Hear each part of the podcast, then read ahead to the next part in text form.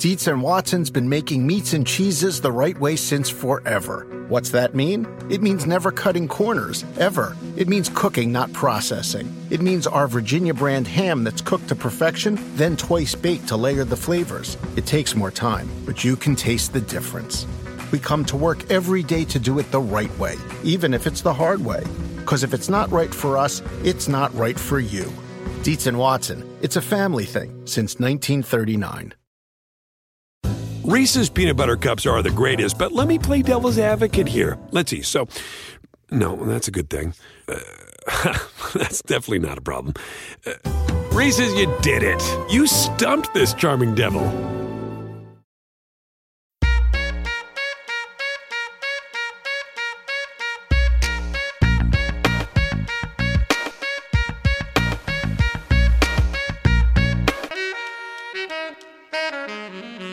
Hello, friends. Roto World Josh Norris here once again with another episode of the Roto World Football Podcast. Say it with me the most important podcast in the universe. Obviously, you have this episode today, Friday, but you had one yesterday as well. Did you check it out? It's Ray Summerlin, it's Rich Hribar, and it's Nick Mensio. And then also Tuesday's episode, again, to fix your fantasy roster with Ray Summerlin and his waiver wired column. Also on Sundays, Roto World Live, noon Eastern. Check it out, facebook.com slash Roto World. Obviously, you can also stream it on NBCSports.com. We're just there for 45 minutes to help you set your optimal lineup. That's it. Trying to help you win. Um, you can ask questions. We answer as many as we can, and we also get to the news and blurbs and most important topics of the week. So later on, I'll be talking to Roto Pat, picking him on his rankings. But right now, I need to talk to Evan Silva. Evan, usually we talk about four players. We're going to talk about three this week because one of those four spots is for Larry Fitzgerald. And if he's on a buy, then that just gives us a little bit of time off during the segment. so let's just skip over, and we all need it. We all need a little time off. Let's skip over to Russell Wilson against the Houston Texans. Evan, it was felt like just yesterday when there was some panic of like what Russell Wilson could do this season. Yet everyone then, you know, churned out numbers saying, well, he's always bad in September and then turns it on in October and November. Guess what? We're in October and he's turned it up a little bit. And now he has the Houston Texans a depleted defense. Yeah, we're we're back, man. We're we're here, uh, and Russell Wilson is uh, he, he's ready. Um, he is actually a top five fantasy quarterback in three of his last four games, and now he is uh, coming off a, what looked to be a difficult matchup on the road at the Giants, where he just sprayed them, sprayed him with touchdown passes. A bunch of them got uh, nullified, called back, dropped. He had two uh, touchdowns dropped, one by Jimmy Graham, real close in, uh, another one from a little bit longer out, another 30-yard uh, uh, touchdown nullified by penalty. He still finished as the quarterback four on the week. Now he goes back home to face a Texans defense that is missing J.J. Watt, Whitney Mercilus, Brian Cushing, you know, lost Quentin Demps, lost uh, A.J. Bouye from last season. Just not a good defense, you know, a defense that I think that people still respect but just don't really know because they're not, you know, that involved in, in looking at personnel. Uh, but but we are, and we know that this is a defense that we need to attack and Russ is balling. And also, I, I wanted to note uh, one thing on this game's total. So this game was uh, at 42 and a half earlier in the week, moved all the way up to 45 and a half. Wow. Uh, so, uh, yeah, so that that's a big move right through the 43. 43, of course, is a number that a lot of games land on. Uh, 20, you know, 23, 20. Uh, so is 44. That's another key number. 24, 20, 23, 21.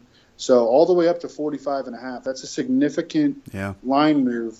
And uh, the the spread on the game hasn't moved at all. It's uh, it's still at five and a half in favor of the Seahawks. I think the Seahawks smash here, uh, and the Seahawks are a run funnel offense because they can't run the ball successfully, uh, and so they're going to lean on Russell Wilson. I think that Doug Baldwin can have a big big day in the slot against uh, Kareem Jackson, and I think that Jimmy Graham can have a very good uh, game against uh, Texans defense that got beat up badly by Travis Kelce and Rob Gronkowski earlier in the season, and in their last game gave up a touchdown to Seth DeValve.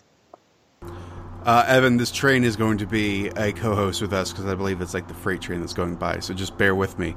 I, I, will add that he also missed Doug Baldwin in like a vertical shot that was another touchdown. It was just a ba- barely yes. missed. I, have looked at a lot of rankings, and the consensus seems to be the top three quarterbacks in some order. Uh, obviously, Carson Wentz, Tom Brady, Dak Prescott. Would you put Russell Wilson at number four there heading into the weekend, or is that not? Well, I don't do weekly rankings. Yeah. Uh, you know, that's up to Ray. And by the way, Ray is top five in Fantasy Pros. Uh, great job, Ray. Yep. RotoPat also does uh, rankings for us. Brandon Funston does rankings for us. All that stuff is available in the season pass. Yep. I do not do those. I've never done those.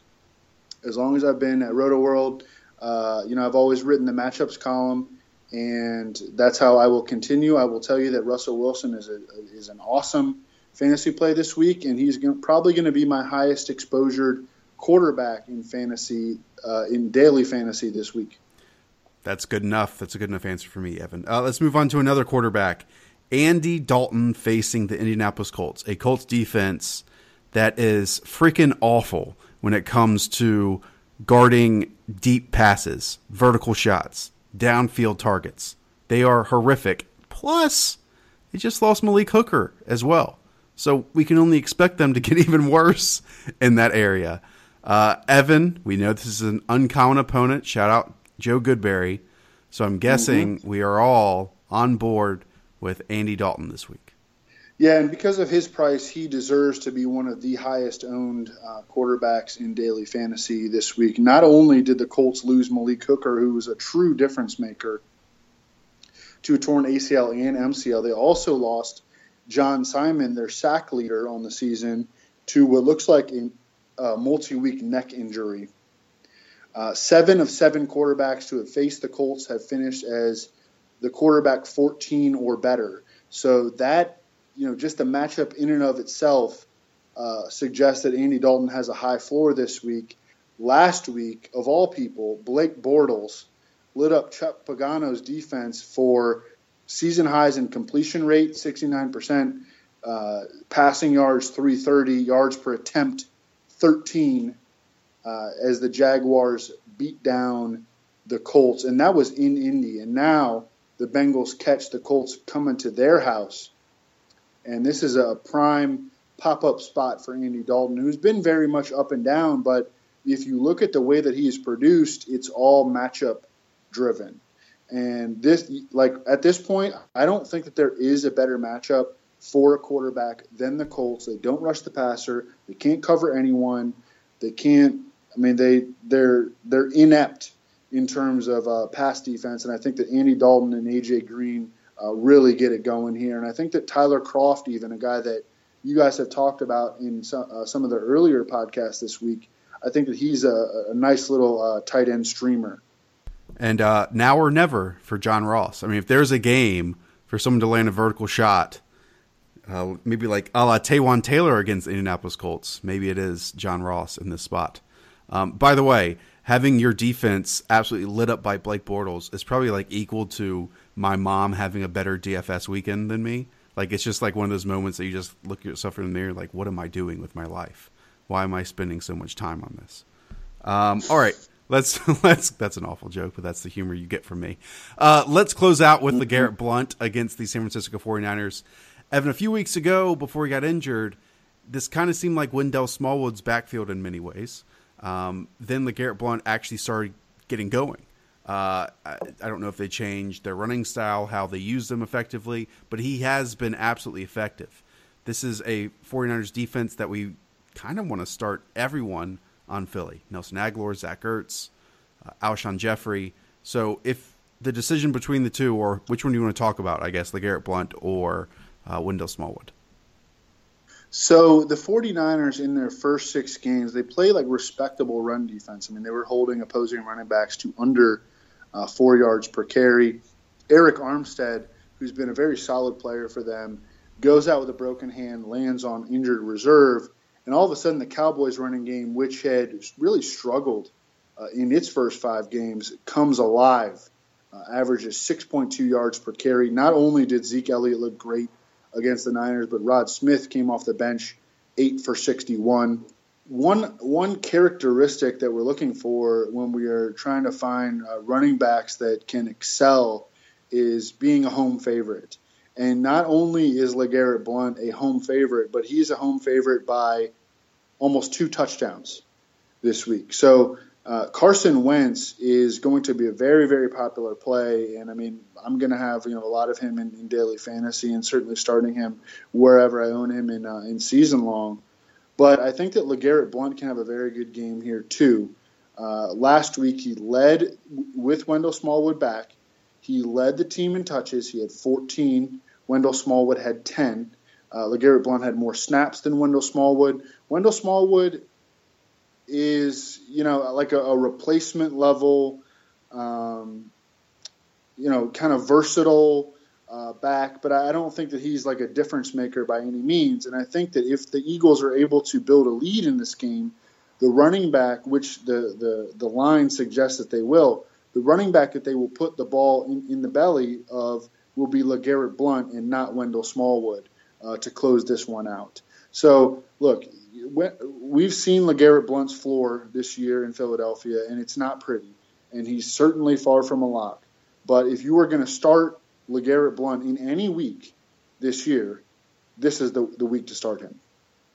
As the freight train goes by, we come to a close here on my segment with Evan Silva. Evan, I, I will tell the people out there, it is 12:10 a.m. here on Thursday night, and this is the noise I fall asleep to.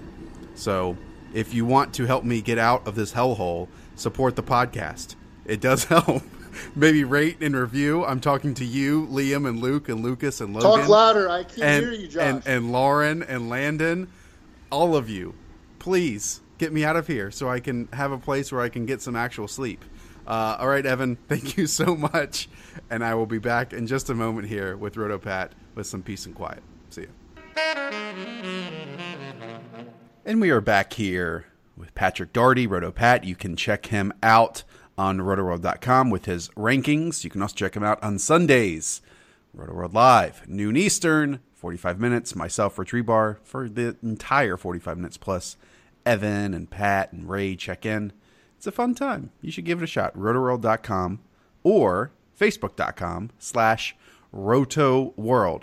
Pat, you are an underground gamer. I'm giving you that title. Outside of, you know, your typical games, like your Maddens, your FIFAs, your sports games, let's say that. Surface level sports games. Um, what video game like hits you in the sentimental side? You know what I mean? Like when when you think of your your youth and playing video games and holding those terrible bulky controllers that the buttons stick to each other, which game do you think of? First, I'm not trying to swear off nerddom here, but I it'd be a real stretch to call uh call me a gamer. But I pretty much in a previous life, perhaps. Even like in a previous life, have responsibilities. No, I played video games, but I was Yeah. never a gamer. Like I didn't play like Earthbound or like you know I played like Zelda and Mario and Perfect Dark and sports games Because Perfect Dark is better than Goldeneye. Perfect Dark. That's a very little known fact, but Perfect Dark blows Goldeneye out of the water. I'm the right fact there that with you. you could have bots that I mean it changed that changed the game, Mhm. Josh. Mhm. Um, but but these days I only have time to play FIFA, and I play. I'm not talking but- about now, Pat.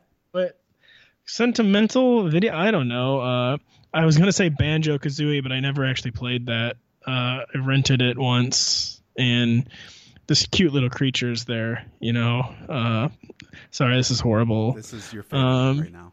I mean, it, I mean, the problem is that it'd be like what everyone else. I mean, I have like extremely fond memories of trying to beat uh, Ocarina of Time before my brother, and yeah, basically that's what makes me feel sentimental is uh, blasting bots on Perfect Dark, and then trying to make sure as the older brother I never let my little brother me- beat like a a Mario or Zelda game before me. And once again, we need to reiterate that Perfect Dark is a superior game to Goldeneye. Uh, Vastly. and and I, I do not want to associate with anyone who disagrees with that. uh, all right, Pat, let's get into your rankings. Uh, you can check them out again on rotoworld.com. If we don't answer yours now, that's a great resource to look at. You have Ben Roethlisberger as quarterback 17 this week. believe they face the Lions. Is that correct?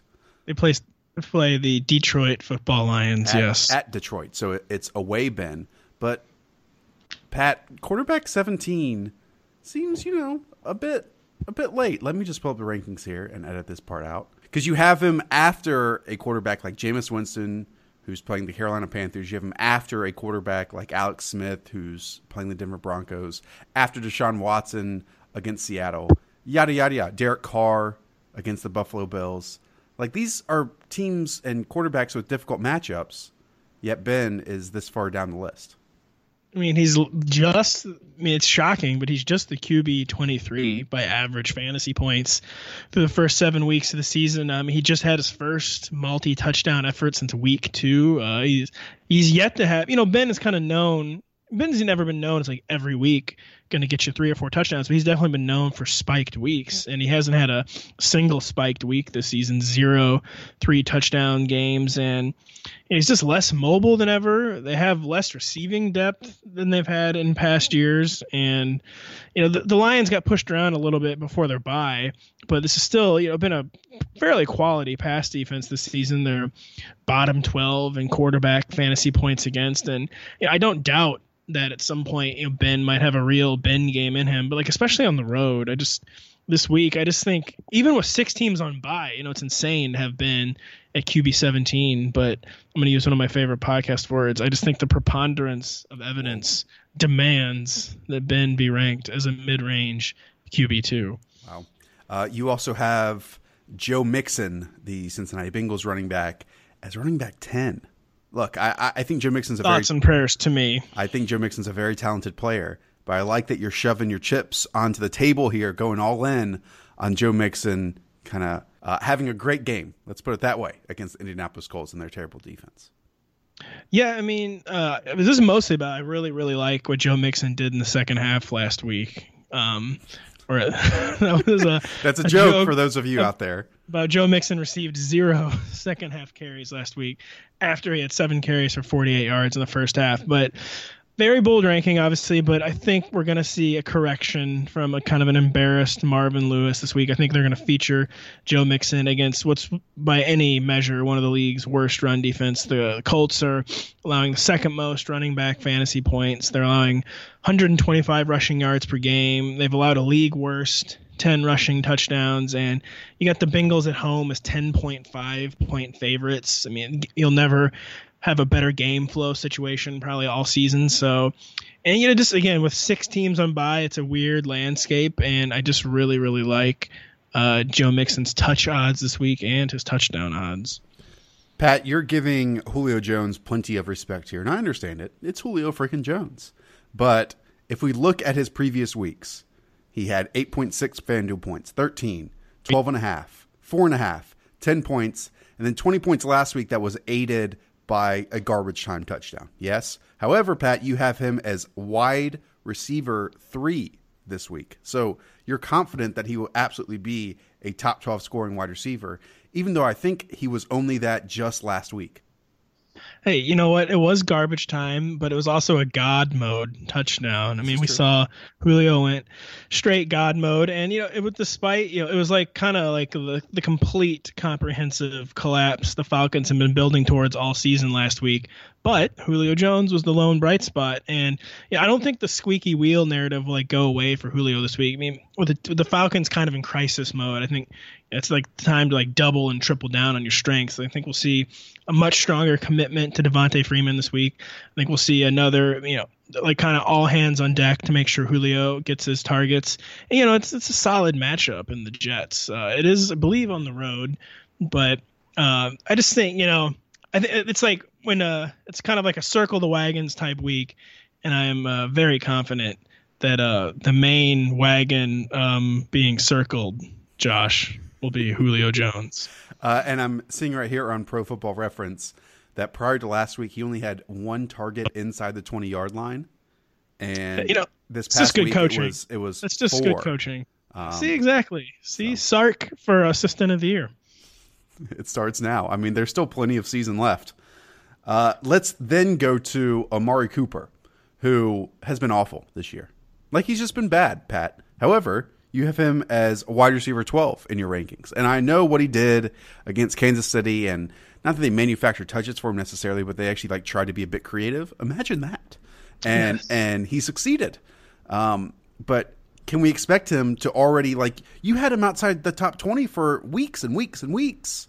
And now after I just did. like one good performance, oh, now he's back. He's changed. He's wide receiver 12 now. Well, hold on. This is impugning my character here. But I'm just saying. Uh, I kept from an keep, outside hey, perspective. Hey, I kept the top 30 faith because we knew I thought, you know, I got accused last week by like multiple, you know, Twitter fanboys of like I, like you're such an idiot. How could you have Julio Jones ranked 29th? I'm like, uh, I thought that was pretty bold considering he had one catch for 8 yards all season before last. I have to double check that stat, but I believe coming into last week, Amari Cooper had one catch for eight yards. And okay, so yeah, it is one game, but Josh, man, might I remind you, uh-huh. there are six teams on bye this week. Yes. So it's a it's a strange landscape. And okay, like you referenced creative usage of Amari Cooper last week. That, according to the Associated Press, included six of his 11 catches coming out of the slot. This is previously after he had uh, never had, had had never had more than three catches out of the slot. And as we were just talking about with Marvin Lewis, we know coaching staffs are uh, prone to very dumb decisions. But it would stand to reason that the Raiders would uh, try to keep Amari involved out of the slot this week. You know, it's a really good matchup. You know, Bills defense, it's kind of been punching uh, above its weight this year, but EJ Gaines is out, looking out for week eight. And if Amari's running in the slot, it'll be against Leonard Johnson, who's been one of the worst slot cornerbacks in the NFL. So, yeah, I, would I be surprised if Amari Cooper had a zero catch week? Uh, absolutely not. Uh, that's just what Amari Cooper does. But I just think, looking at the whole body of evidence mm-hmm. that uh, his odds. I, I, feel, yeah, I just feel most comfortable with him in, on this wide receiver one borderline. Uh, God help me. Uh, Pat, thanks for letting me pick on you. Are we still friends? Uh, no, we've never been friends. That's why, though. It has nothing to do with this. We've just never been friends. So. All right. Well, hopefully that will change at some point in the next few weeks. Uh, you can be friends with Pat. Let me say that again by following him on Twitter at RotoPat, by checking out his rankings over at rotoworld.com. And you can be friends with all of us on the podcast if you subscribe, share, and review. And we will talk to you all soon, actually on Tuesday. Well, Sunday first, RotoWorld Live. Then Tuesday with the Waiver Podcast with Ray Summerlin. Until then, talk to you all soon. See ya.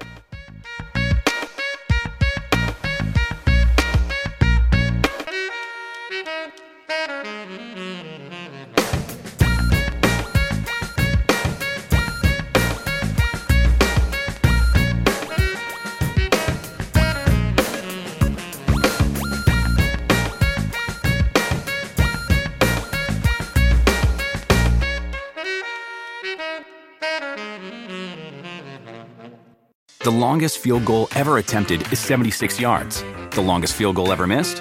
Also 76 yards. Why bring this up? Because knowing your limits matters, both when you're kicking a field goal and when you gamble. Betting more than you're comfortable with is like trying a 70 yard field goal, it probably won't go well.